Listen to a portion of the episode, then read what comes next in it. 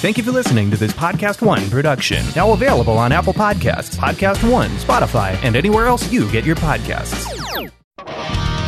Since 1983, Eddie Trunk has been the voice for fans of rock, hard rock, and heavy metal.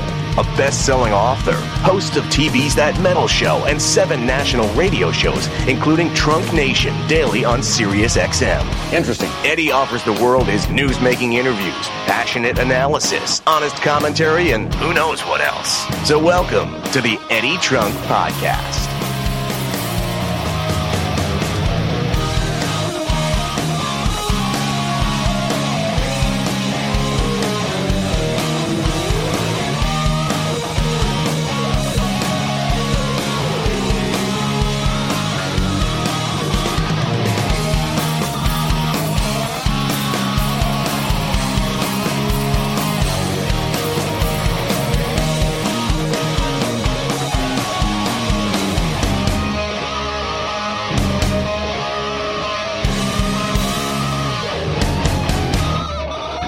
Welcome, everybody. It's Eddie Trunk, and it's time for another episode of the Eddie Trunk Podcast coming your way.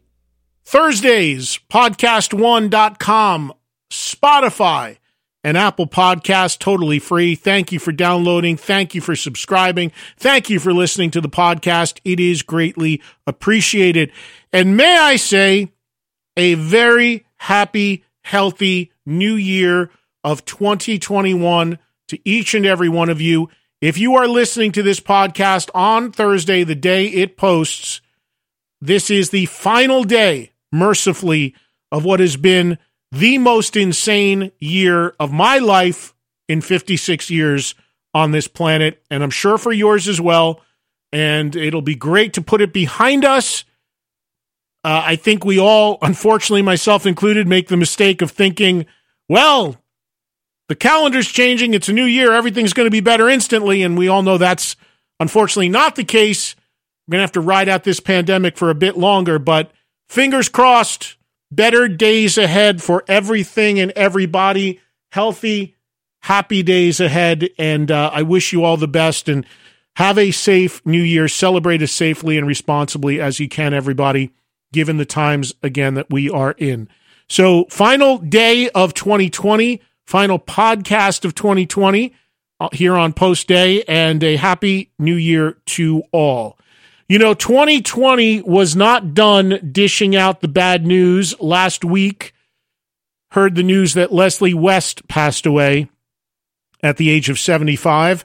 Leslie was a friend. I was in touch with Leslie very recently. Uh, he is uh, a guy that battled some serious health issues he is a very influential guitar player and singer. He was in Florida at the time he passed away from a heart attack, but that I think was just the final straw in what was a large long laundry list of health issues that had accumulated on him for a number of years. And like I said, I knew him. We had him on that metal show. I've had him on the radio show. He was even our announcer for a season of that metal show. If you follow me on Twitter or Instagram, when he passed away, I did post a photo from the set of TMS and uh, just a great character, too, a fun guy to talk to, and a guy that was a huge influence on people like Eddie Van Halen, Michael Schenker, and many others. So I talked extensively about Leslie on my show on Sirius XM on volume but I did want to make mention of his passing here on the podcast as well for those that didn't get a chance to hear it. Speaking of my show on volume, as I tell you every week, the interviews you hear on this podcast originated on my SiriusXM radio show, Trunk Nation, heard on Channel 106 volume, live Monday through Friday, 2 to 4 p.m. Eastern Time, with nightly replays 10 to midnight Eastern, and anytime you want on the Sirius XM app. If you're in the US or Canada and you are a Sirius or XM subscriber, please be sure to join me each and every day for Trunk Nation. You're only getting a tiny fraction of the interviews and stuff that we do on a daily basis on Sirius XM here on this podcast. There's also a sixth live show on Sirius XM on Mondays on 39 from 5 to 8 p.m. Eastern Time. Of course, my terrestrial radio show is out there for you as well on various syndicated outlets. And finally, social media at Eddie Trunk, Twitter, Instagram, fan page on Facebook, and eddietrunk.com is the website. If you become an all access member, you can get my terrestrial radio show, which has been doing theme shows. Uh, you can get that on demand anytime you'd like.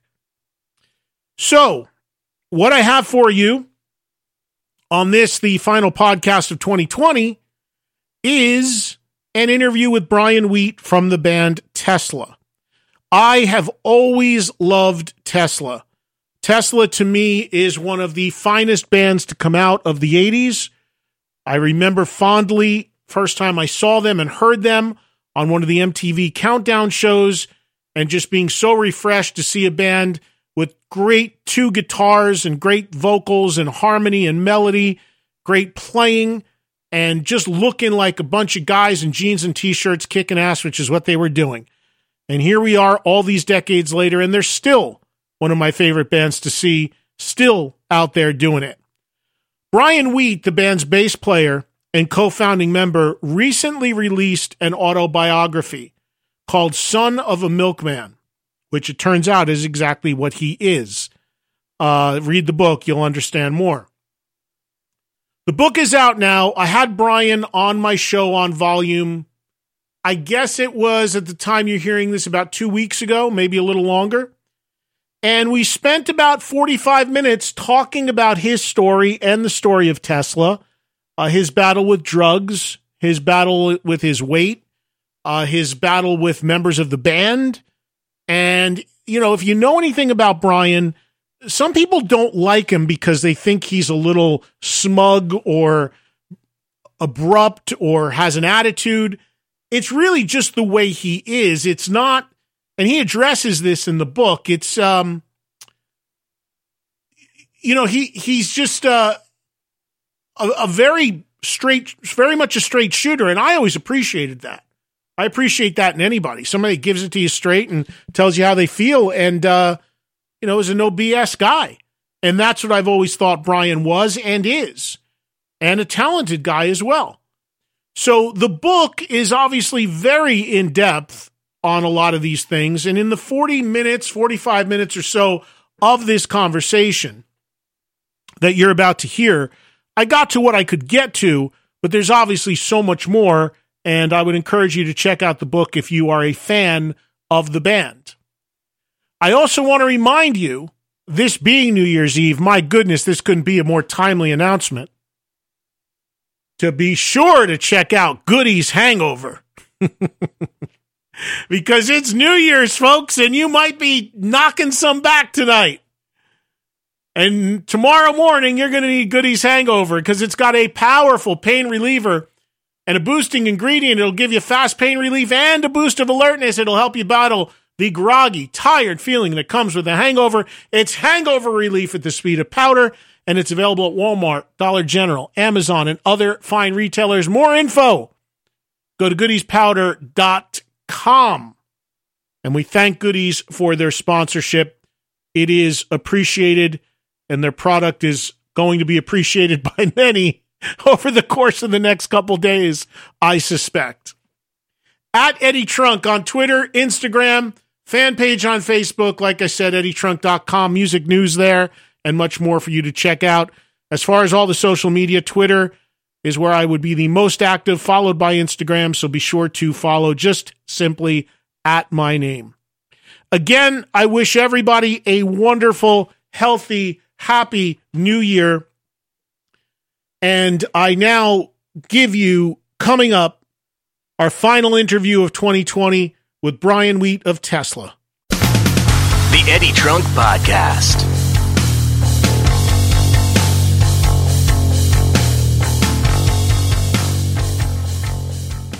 Blue Chew.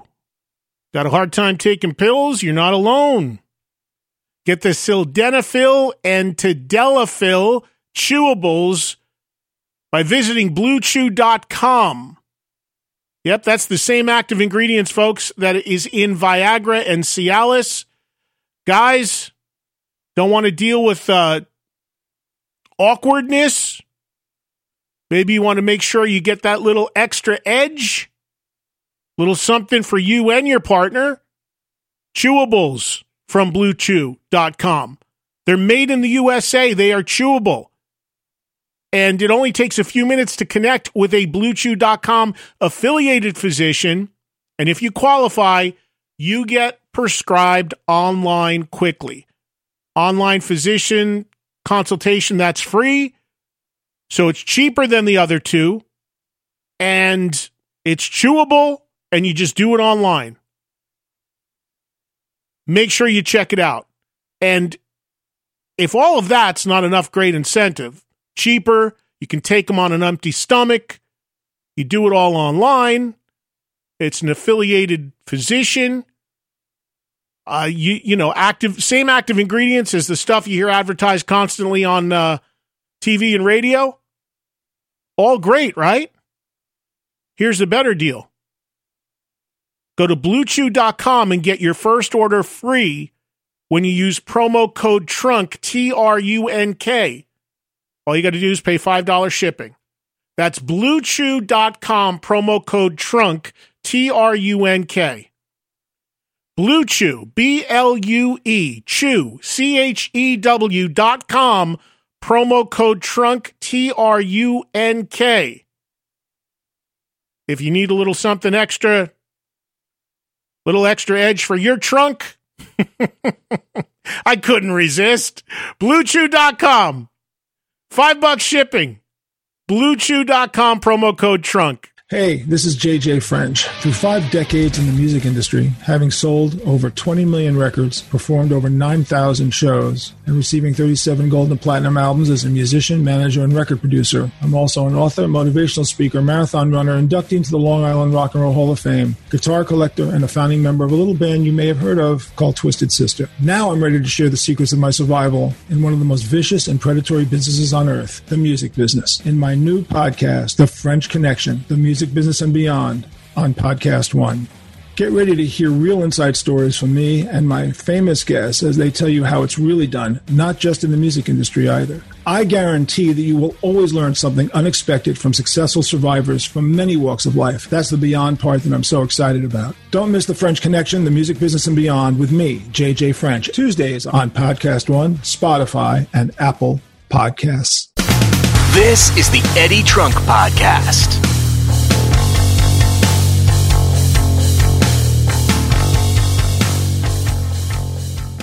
All right, let's get to it. Brian Wheat of Tesla talking about his new autobiography, Son of a Milkman. Check it out on this week's Eddie Trunk podcast. Here's Brian.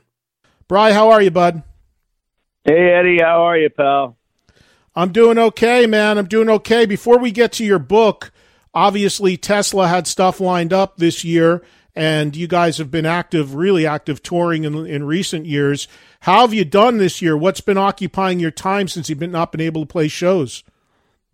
Um, well, I've just been upstate New York, hanging out. I I did you know that move to to up around Syracuse, um, and lately I've just been working with bands, producing them, the bands on my my uh, my development label. So I've been coming back and forth to California every other month or so. And that, that's really it. That's what's been occupying my time, and and now promoting this book is is got me busy, which feels good because I don't like sitting around. Drives me crazy. Before we get to the book, is that where did you get it, any Tesla stuff happen in this downtime? I know there was talk, and I know it's mentioned in the book about a potential box set at some point, or any other. You know, I know it's challenging to try to record or write, but is there any Tesla activity that people would uh, know about, or anything cooking for the new year? Well, I mean, the we just put out that five man London Jam thing, right, uh, from Abbey Road. That just came out when that Corona thing kicked in. Um, this year was meant to be just touring and and taking a little bit, you know, instead of doing a hundred shows, maybe only do seventy shows. We were going to do in 2020. So we haven't been able to get together and, and write or get together and record or do anything. So nothing really. I mean, I saw Jeff. I had lunch with him yesterday because I'm in Sacramento, and I always see Jeff when I come to Sacramento. I haven't heard much from Frank. I think he's busy working with these young bands. He's he's Yeah. doing his thing right now. Um, and Troy, I think, is in Nashville, and Dave's giving guitar lessons on Skype or whatever. But it's been kind of slow. In regards to this box set, this thing's been done forever. The only thing is, is we've got to figure out with Universal, who is the parent company on on all that stuff. You know, who owns what and what the deal's going to be, and you know the logistics of putting something out like that. Because if you're going to put it out, you don't want to put it out half-ass. Mm-hmm. So it, it's there. I mean, it's it's it's been you know in the in the can for probably a decade. We wanted to put it out on the 25th anniversary, so we couldn't get it together back then with Universal, and uh, you know maybe we'll readdress that you know this next year. Um, but you know, in regards to Tesla, we're just kind of sitting around waiting to see when we can actually get in a room together and and do stuff again. Right. And the last thing on this before we get into the book, but this is talked about in the book, is you you have serious uh, uh, health issues that you've been battling for a while, which you get into in the book, autoimmune issues and things like that. So, given the pandemic and and obviously vaccines are starting today, uh, thankfully. So hopefully we're going to get to the other side of this soon. But for you personally, as somebody who is battling health issues, what do you need to see? How when are you going to be comfortable to go out there in an environment like uh, a, gathering of a lot of people, uh, a shed show, or I see you all the time on the Monsters of Rock cruise? Environments like that with a lot of people. What's it going to take for you to feel comfortable going out there again? Well, I I, I think you know we'll, we'll have this vaccine, and you know I, I think we'll see a lot of people probably wearing masks walking around, as well as you'll see people who won't wear masks because it's kind of a fifty-fifty thing. Whether some people think it's as severe as they say it is, or it isn't. Um, you know, I will say that they're certainly off on the numbers you know, as as far as when this thing first came out, they were saying, you know, we're going to see three million deaths in the first three months, and you know, so I I don't know. I mean, it's you know, in a nutshell, this 2020 has been a real drag. But I Yeah. will go out and play, and and you know, I will be careful. I'll, you know, I I won't be wearing a mask on stage you know. But I think if you see me probably out, you know, after the show or on the bus or whatever, I'll pro- I- I'll wear a mask because obviously I don't want to give it to anybody if I got it or or get it myself. And With- with know, so- someone asked with- me someone asked me the other day, you know, would you take the vaccine? And I, I don't think honestly it's going to be a matter of will I or won't I. I think I'm going to have to if I want to go back to work.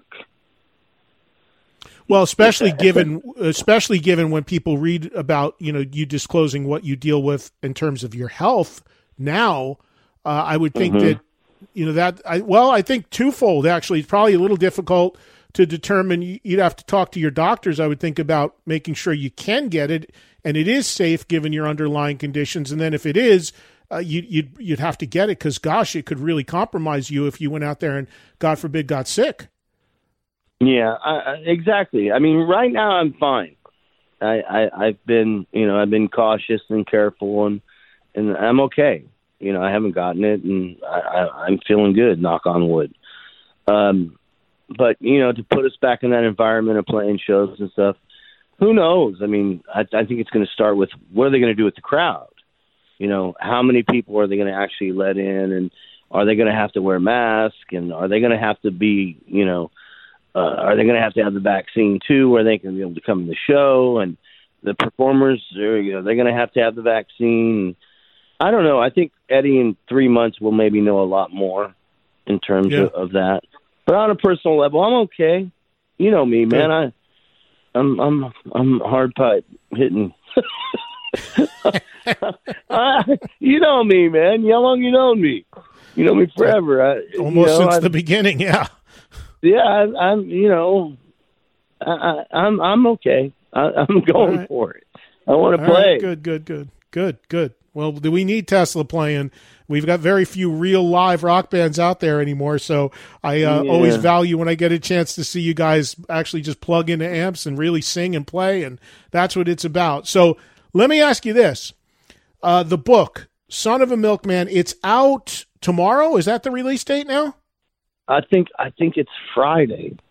I'm not Okay. sure. I know it's this week. Maybe it's tomorrow.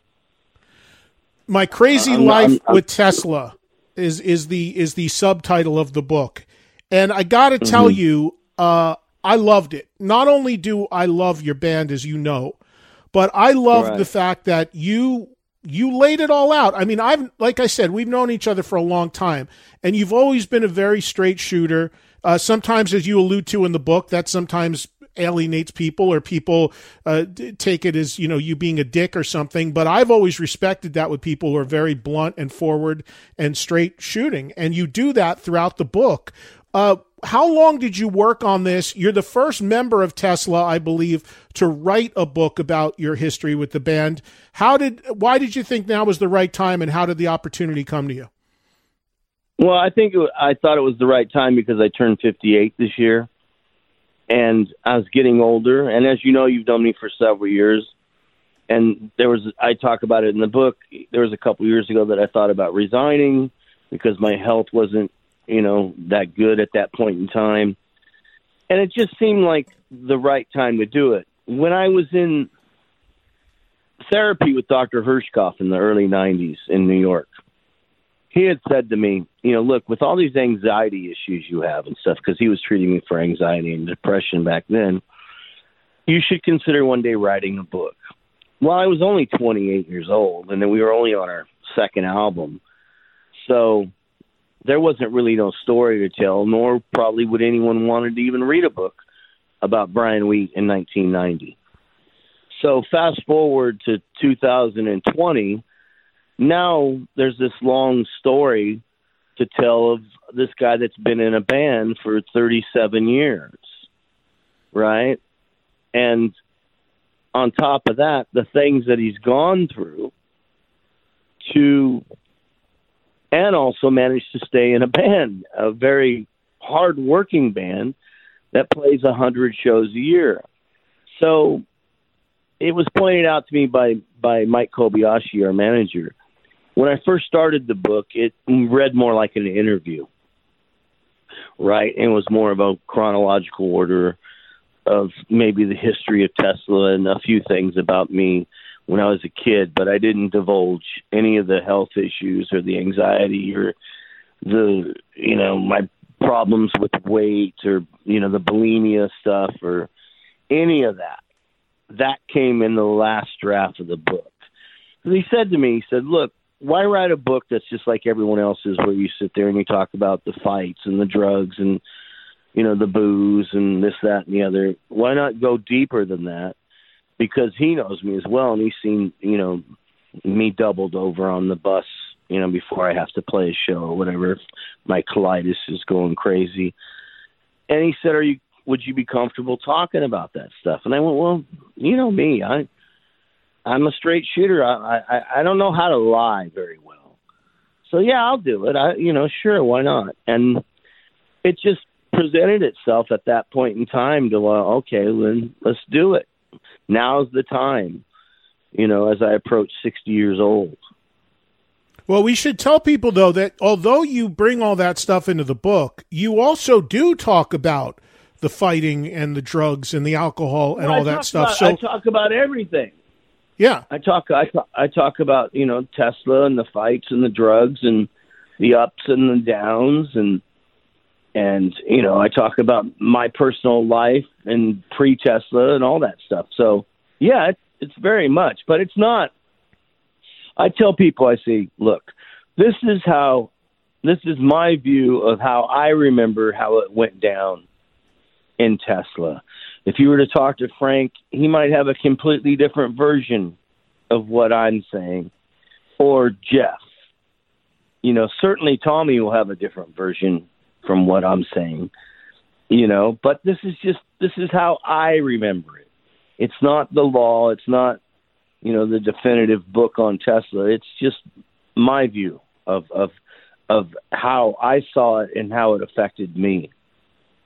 Well, and that's that's every autobiography. Like if you like all the four original members of Kiss wrote a, wrote have written books, and every one of them has a different slant because that's their view on it. I think by now most people if they don't should realize that that that's always going to be through your lens through the way you saw it and the way you interpreted it so and you do say that in the book you, you do lay it right out so let me let me run down some specifics in the book because being a lifelong fan of the band uh, there, yeah, I've been some, waiting. some... I've been waiting for to do this interview with you because you are such a lifelong fan, and I know you're going to ask me anything you want to, and I'll answer anything you ask. Yeah, well, I mean, but there's there's things in here that, uh, as well as I know you and the band, there were some things I didn't know. Like you've always alluded to me about dealing with health stuff, but I was never completely clear on what you were dealing with, and that that's in here. But what I was stunned about is when you guys got signed to Geffen, here you are getting signed to Geffen Records. You have major management throughout the bulk of your career, and like the most heavy duty guys, still to this day, heavy duty guys in Cliff Bernstein, Peter Mensch, Q Prime, Metallica at the time, Def Leppard. I mean, every, all the major rock acts these guys had, and they still do to this day. Mm-hmm. You're not with them anymore, but they do. But you've got all these things going for you, all these things lined up. And you talk about how it was difficult to find somebody who wanted to produce the first album, to produce Mechanical Resonance, that producers were passing on the band. I would think Geffen Records, Q Prime Management, New Young Rock Band, there would have been people knocking down your doors to, to want to produce a band like you guys. Why was it difficult to find a producer early on? Don't know. I mean, look, Rick Rubin passed on us, Peter Collins passed on us, Max Norman passed on us, Mutt Lange passed on us, Bruce Fairbairn passed on us. Uh, then we worked with uh, Jim Faraci and Chas Sandford, and Jim Faraci did the Ratt, you know, the Ratt first engineer the first Ratt record. Jim Sandford wrote "Missing You" with John Waite. Everyone passed on us. Uh, they they didn't think we were very good. I guess I I don't know. Um, it's funny because when I Peter Collins was doing uh, my first wife Sandi Saraya's second album, he said I sh- I sh- I regret passing on you. I should have did that, you know, your first record. And I went, no, don't regret that because it wouldn't have came out the same way. It was meant to be how it was. So you know, Tom t- tries telling the story. Tom Zutaut that he he literally had to get he got down on his knees and begged Steve Thompson and Michael Barbiero to to produce the band if you ask Tom, he'd say that that's what he did. But you know, they they passed on us as as did every other record label. So it's just you know, I, I it's just part of the story that I felt I should say. You know, look, look, it was never easy for the band. You know, we weren't like you know, we always were pushed up against the wall and had to work hard. Mm. Where you you talk about uh, you have issues with the first record sonically, even though it was successful. The reverb on it is is too much for you. You don't like the way it sounds sonically, and that you'd like one day to be able to remix it. Was there any mm-hmm. bit, been any headway towards that? Have you ever made any real strides towards? I imagine Universal owns the master uh, to talk about wanting yeah. to go in and, and remix it, well, or is that something that could be in the box set? Well, you never know. Me and Steve Thompson talk about it all the time when we when we talk. Even he says, "Oh, I'd like to remix it." You know, there's too much reverb and stuff, and and I was like, "Well, we should do it. Let's do it." So if we do ever get to this box set thing, you know, maybe it would be uh, something that would be nice to include in the box set. And you know, I've never thought of that, and you know what? That's a great idea, Eddie. I think I'll take that to the forum and and see, you know, then then that'd be great because I would love to redo it with Michael and Steve and you know because I always say that Psychotic Supper is the most representative album of that time. You know those first four or five through Bust a Nut of what the band actually should sound like. I think we nailed it on on Psychotic Supper, and I think we nailed it again on Into the Now. those two records I think are really good snapshots of how I uh, how I think we sound.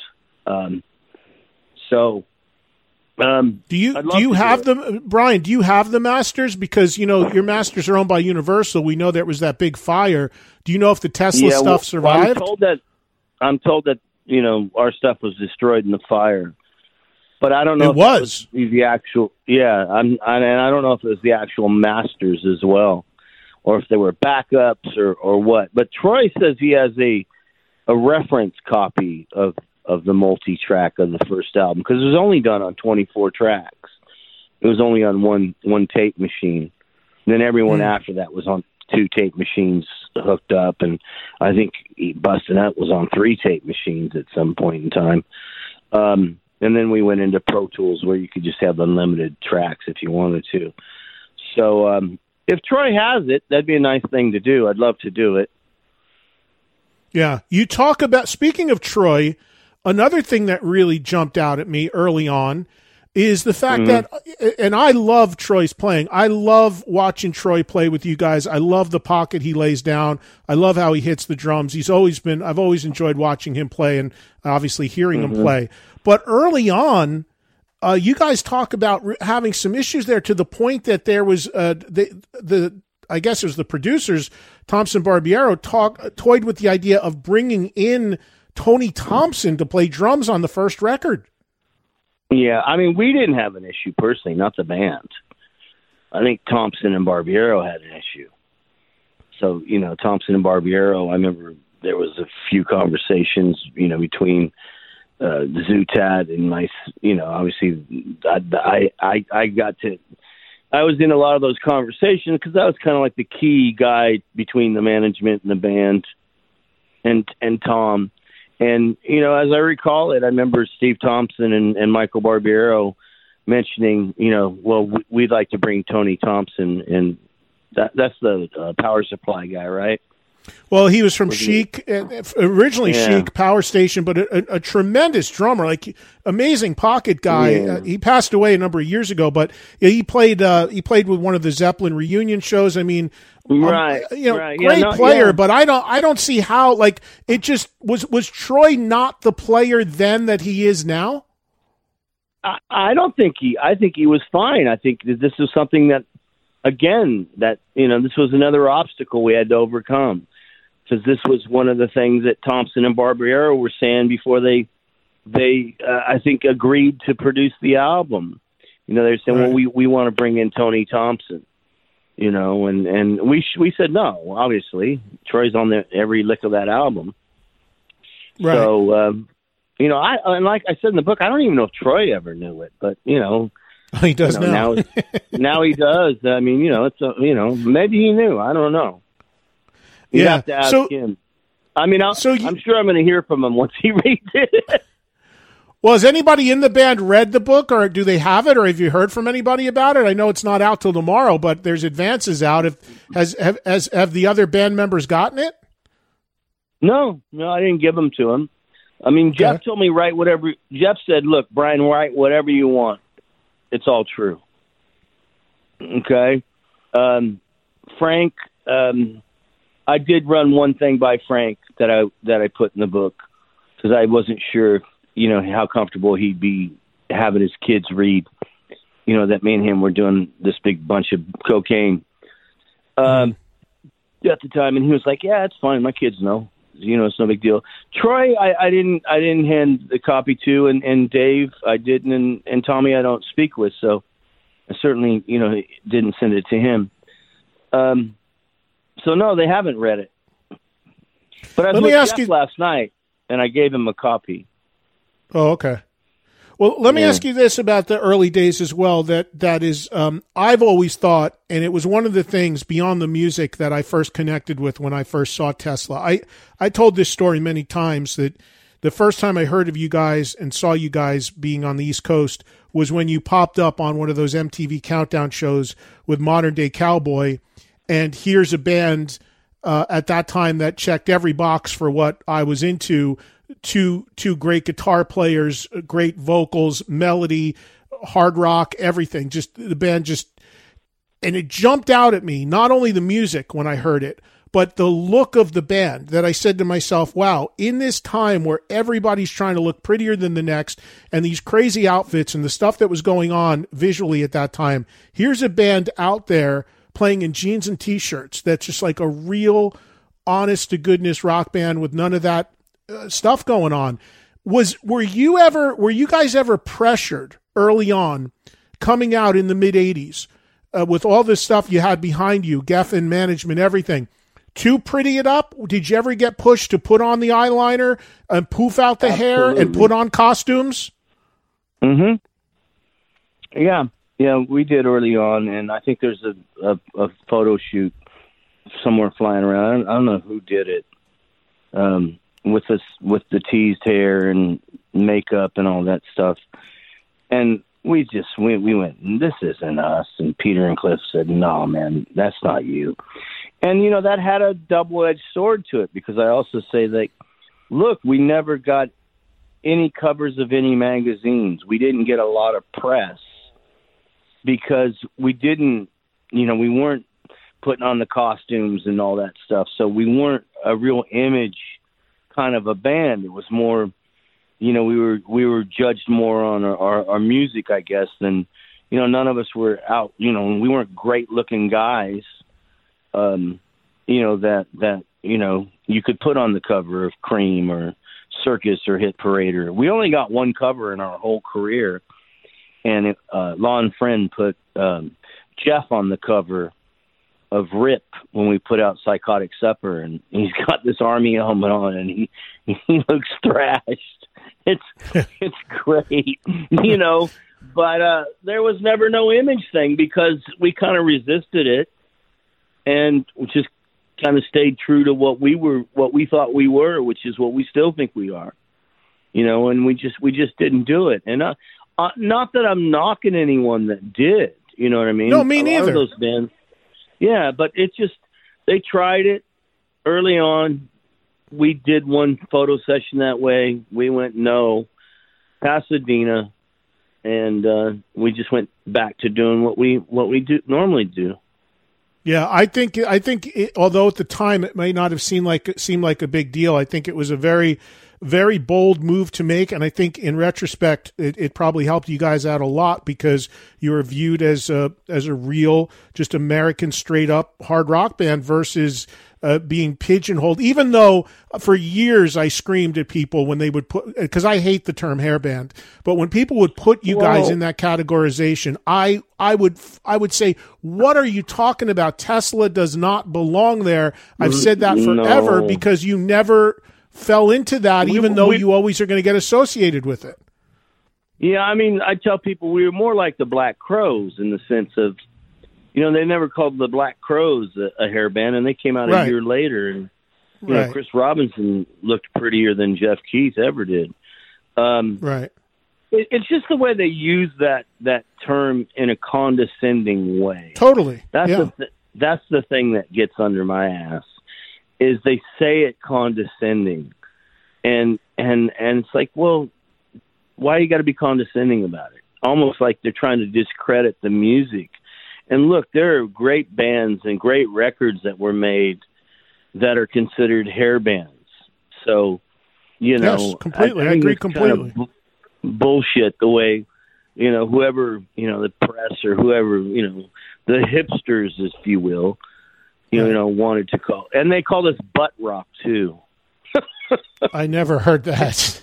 yeah, I remember we went up northeast and we were on tour uh promoting Bust a Nut, and we were up in Seattle and Portland area or whatever, and we were playing, you know, places on our own, larger theaters, and and did quite well. And they were like, "Yeah, usually butt rock don't do good up here." Everybody like, needs a name for something. Ridiculous. Yeah, butt rock.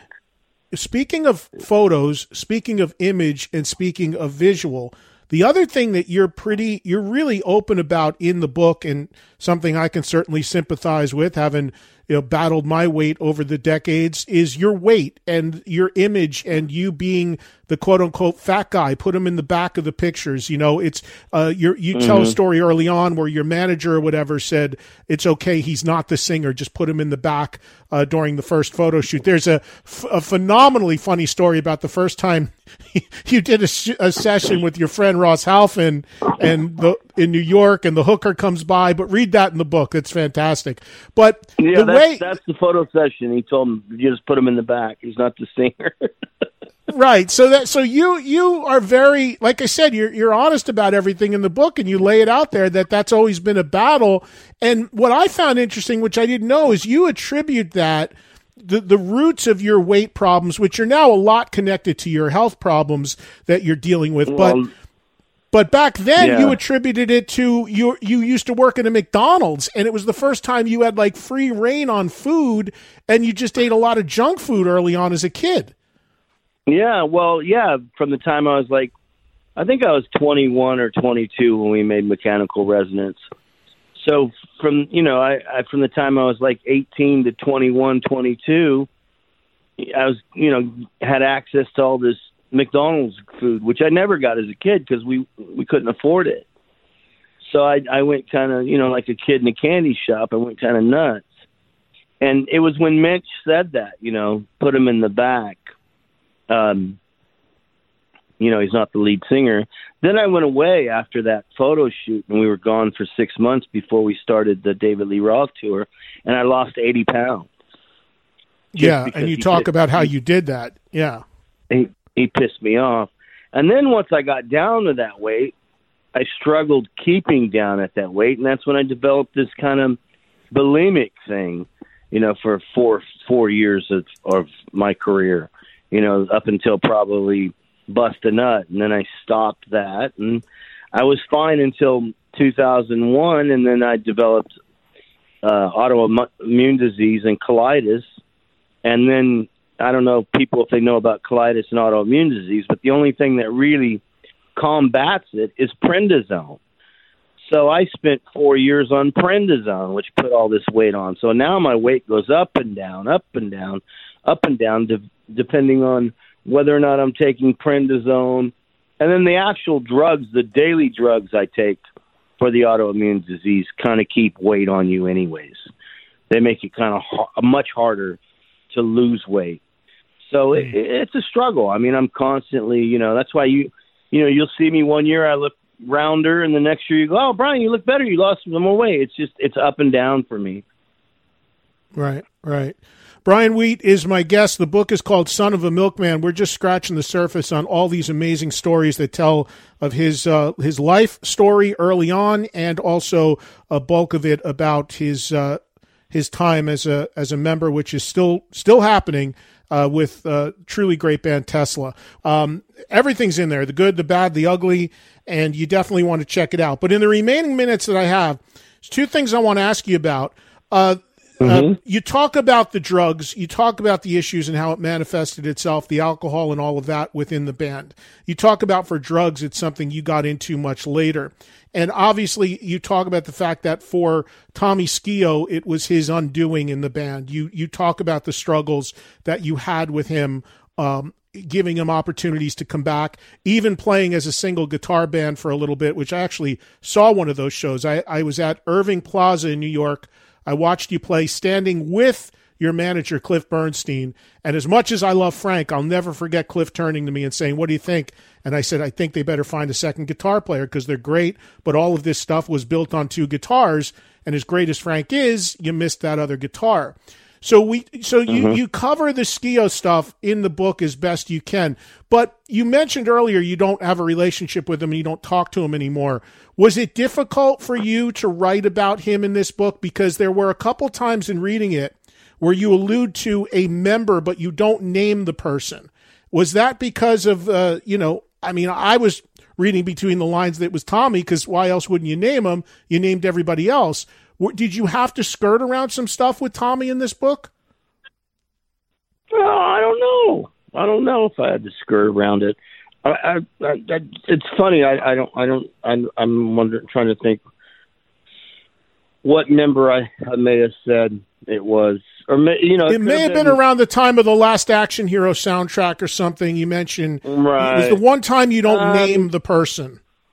Well, look, um, maybe because it, maybe it wasn't Tommy at all. Maybe it was Jeff, or maybe it was Troy, or maybe it was Frank. Maybe I just didn't want to name who it was.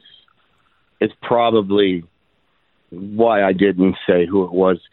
Um, in terms of did I skirt around it? No, I just told. I tried to keep my points on Tommy. You know, factual things he's already said. I mean, he told everybody he was kicked out of the band because of drugs. You know, and and so that's you know that's what I say. He was kicked out of the band because of drugs. I also go on there and say, look, at a time when he was great, he was great you know, when he was firing on all cylinders, he was great. You couldn't ask for a better guy than him. But when he lost his way, he was awful. It was horrible. And uh, you know, I kind of just it's it's tough with me and him because I feel like me and him go back and forth at each other in interviews sometimes. And it's kind of childish. And I think I even say that in the book. I say, look, I've said things about him, he said things about me. Some of them were in, out of spite, some of them were out of you know anger. But you know, when he was good, he was good, and I wish him all the best. Why don't you have a relationship with him now? You said you don't talk to him. Uh, what do you, do you ever hope to mend that? Do you think he's changed? Do you think he's better? No. Would you ever like no. to have a relationship with him? No. Not because really. you don't think he's uh, better. No, it's not. It's not that. It's like, look, I, I went around the, the world twice with him, and you know, he he said some pretty nasty things about me, and mm-hmm. has attacked, you know, attacked my bass playing and called me a fucking elephant and you know shit like that. Um, I just don't think he's a very nice guy, you know, personally and I don't know if I can get in trouble for saying it, but this is my personal view. I, I me and him just don't we don't jive. So I, I don't I don't hope to ever rekindle uh, that relationship with him. I, I tried. I mean, you know what he doesn't talk about is the whole time he was back in the band. You know, as he takes pot shots at me, the whole time he was back in the band, the second time, he stayed with me and Monique every single time. He stayed in my house with me. He didn't stay with Jeff. He didn't stay with Frank. He didn't stay with Trey. He stayed with Brian and Monique. And me and him were great. We were fine. And then, you know, when he gets out of the band the second time, again, he starts taking shots at me. And maybe it's because I'm the one guy that calls you out on your shit. But, you know, I'll say this on your show to the world I am not responsible for him being kicked out of the band he was voted out of the band unanimously by Jeff, by Troy, by Frank, and by Brian, and by you know Tom Zutaut, who was our manager at the time. Everyone agreed that it was time to make the change. So he targeted me as he as he does, and I've heard him say to people, you know, he was the scapegoat, this, that, and the other. He wasn't the scapegoat. I mean, it is what it is. It's it's it's you know sometimes things just don't work. I mean, we've been over backwards to try to keep him in the band, and it just got to a point where we couldn't do it anymore. So that's the business issue of it, right? The issue of do I ever want to you know be friends with him again? No, because obviously the friendship I had with him wasn't real to begin with. I mean, look, you have fights, you have arguments with your brothers, and I consider Frank and Jeff and Troy my brothers. But it's never gotten like it did between me, with me and him. And you know, mm-hmm. basically him coming at me all the time. You know, making it like I mean, you know, you've talked to him probably several times, and you've probably talked to him off record, and he targets me, and and and it's just why why would I want to go back to that? Well, he's never really done that with me because he probably knows how much I love the band and love all you guys. So it, I've never really had that experience with him myself. But I, you know, I can appreciate where you're coming from on it. Uh, I'm, I'm, I'm running out on on time here, but I got to ask you about this. Somebody else from your past who you do still have a close relationship, interestingly enough, in the book is your first wife, who you mentioned earlier, Sandi Saraya. Mm-hmm. Now, for people who are uh, hardcore 80s rock fans, I still get a lot of questions. People ask me about Sandi. She's from where I live, New Jersey. Um, and you mentioned you helped her get a deal or you helped her get signed up with Q Prime. When I look back on her story and, and, and she's, you have a photo of her in the book, you say your current wife and you and her are still friends. I think that's wonderful. Why do you think she didn't make it with those two records? She had Polygram, she had Q Prime, which you said you brought into the picture. Why do you think it didn't happen for her? I always thought that because love has taken I, I its toll it, and all that. I, will tell you. I'll tell you why. And I, I used to tell Sandi the same thing.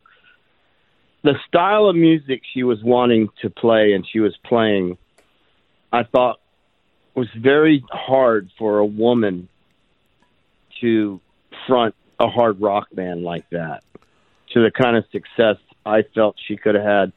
Had she been singing stuff like Pink or Celine Dion or, you know, uh, Lady Gaga, I think Sandi would have been huge because she's amazingly talented. She's a great singer. But I think it was difficult. You know, I think it's just difficult for a woman to front a hard rock band like a Tesla or Aerosmith. I mean, yeah, sure, Chrissie Hynde's been very successful, but that's more Americana sounding mainstream rock. It's not like, you know, Aerosmith kind of harder, harder hard rock, if if you will. And I think maybe that's why. I mean, she certainly, you know, she's a, she was amazing looking, and she could sing like a bird, and and I don't know why. You know, I I put her with Cliff and and Peter and then they they had uh, Peter Collins produce her, second record, and and we all hoped it would have done well, but you know it, it just didn't do what everyone had had hoped. Yeah, yeah. Um, we only have a couple minutes, but I know this is probably an important thing you want to put out, and you end the book talking about this. But you talk about your own struggles with health, you talk about your own struggles with mental health, therapy, all those things, and you also put a really important message at the end of the book about uh, suicide prevention and if you're struggling. And I know that was something that I thought that was great that you included that and closed the book out like that. Well, you know, I talk about in the book how when I the only time I ever met Chris Cornell, I was driving him around with Ross in L.A. and Ross Zuna photo shoot. I'd never met Chris or anything, but during the course of this three or four hours we were together, me and him started talking, and Chris started telling me about how he was having really bad anxiety attacks, which I had had since I was 14. I'd never heard anyone else in a band, you know, tell tell me they had gone through the same thing. So I kind of like, you know, it, it hit me kind of like, whoa, you know, there's this, you know, superstar frontman, Chris Cornell. He's got the same thing. And then it wasn't too long after I met him, he committed suicide. And then, you know, I was a big fan of Anthony Bourdain. And then Anthony Bourdain killed himself. And then Chester, I wasn't a big fan of or didn't know him or anything, but, you know, he killed himself and I used to sit there and say, look, I, I, I don't understand, you know, how it can get so bad for somebody with depression that they would just end their life.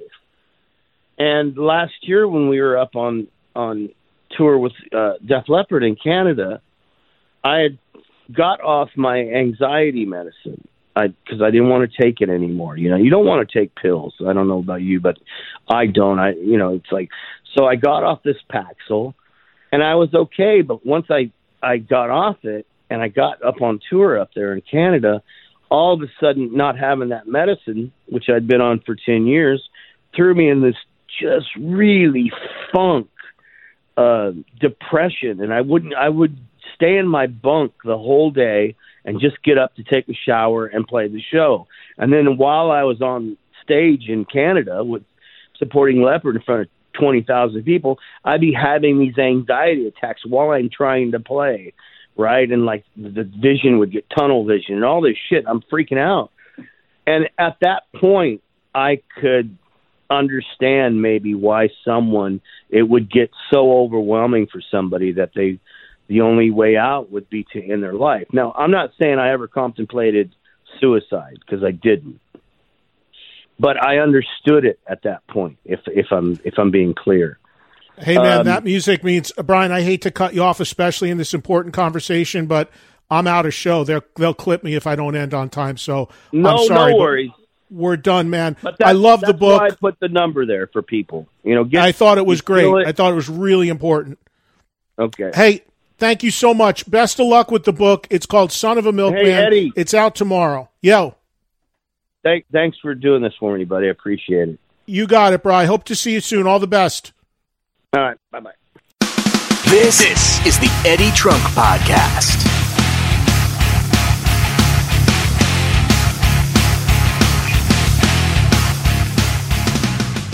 Hey, folks, support for this podcast comes from Pluto TV. Need an escape? We all do these days, that's for sure. Drop into Pluto TV for a world of free TV. Stream hundreds of channels and thousands of movies and shows all for free. Yep, free. No subscriptions, no fees. Imagine 24 7 channels of Narcos, CSI, Star Trek, Survivor, and everything else from hit movies to binge worthy TV shows, the latest news, live sports, comedy, and more. So, what are you waiting for? Download the free Pluto TV app for Android, iPhone, Roku, and Fire TV and start streaming now. Pluto TV, drop in, watch free. This, this is the Eddie Trunk Podcast.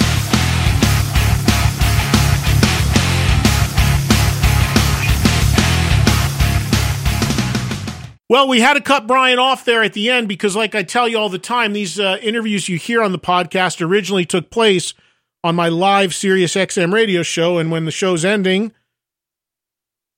it's ending. I gotta gotta stop, otherwise they clip me. So that's why we ended a little rush there at the end, but you got the gist of it. And um, again, the book. I mean, we just scratched the surface. There's so much more in the book. If you are a Tesla fan, highly recommended. It is out now. Thank you all for listening to the podcast. Back for our first podcast of the new year next Thursday for our next all new episode. My thanks to Katie Irizarry, as always, the producer of the podcast. Thank you for listening. Follow on social media. Again, everybody, Happy New Year. Thanks for your support. Check me out on Volume Sirius XM Channel 106. And uh, I'll catch you next year, uh, next year, and here next Thursday for another edition. Take care.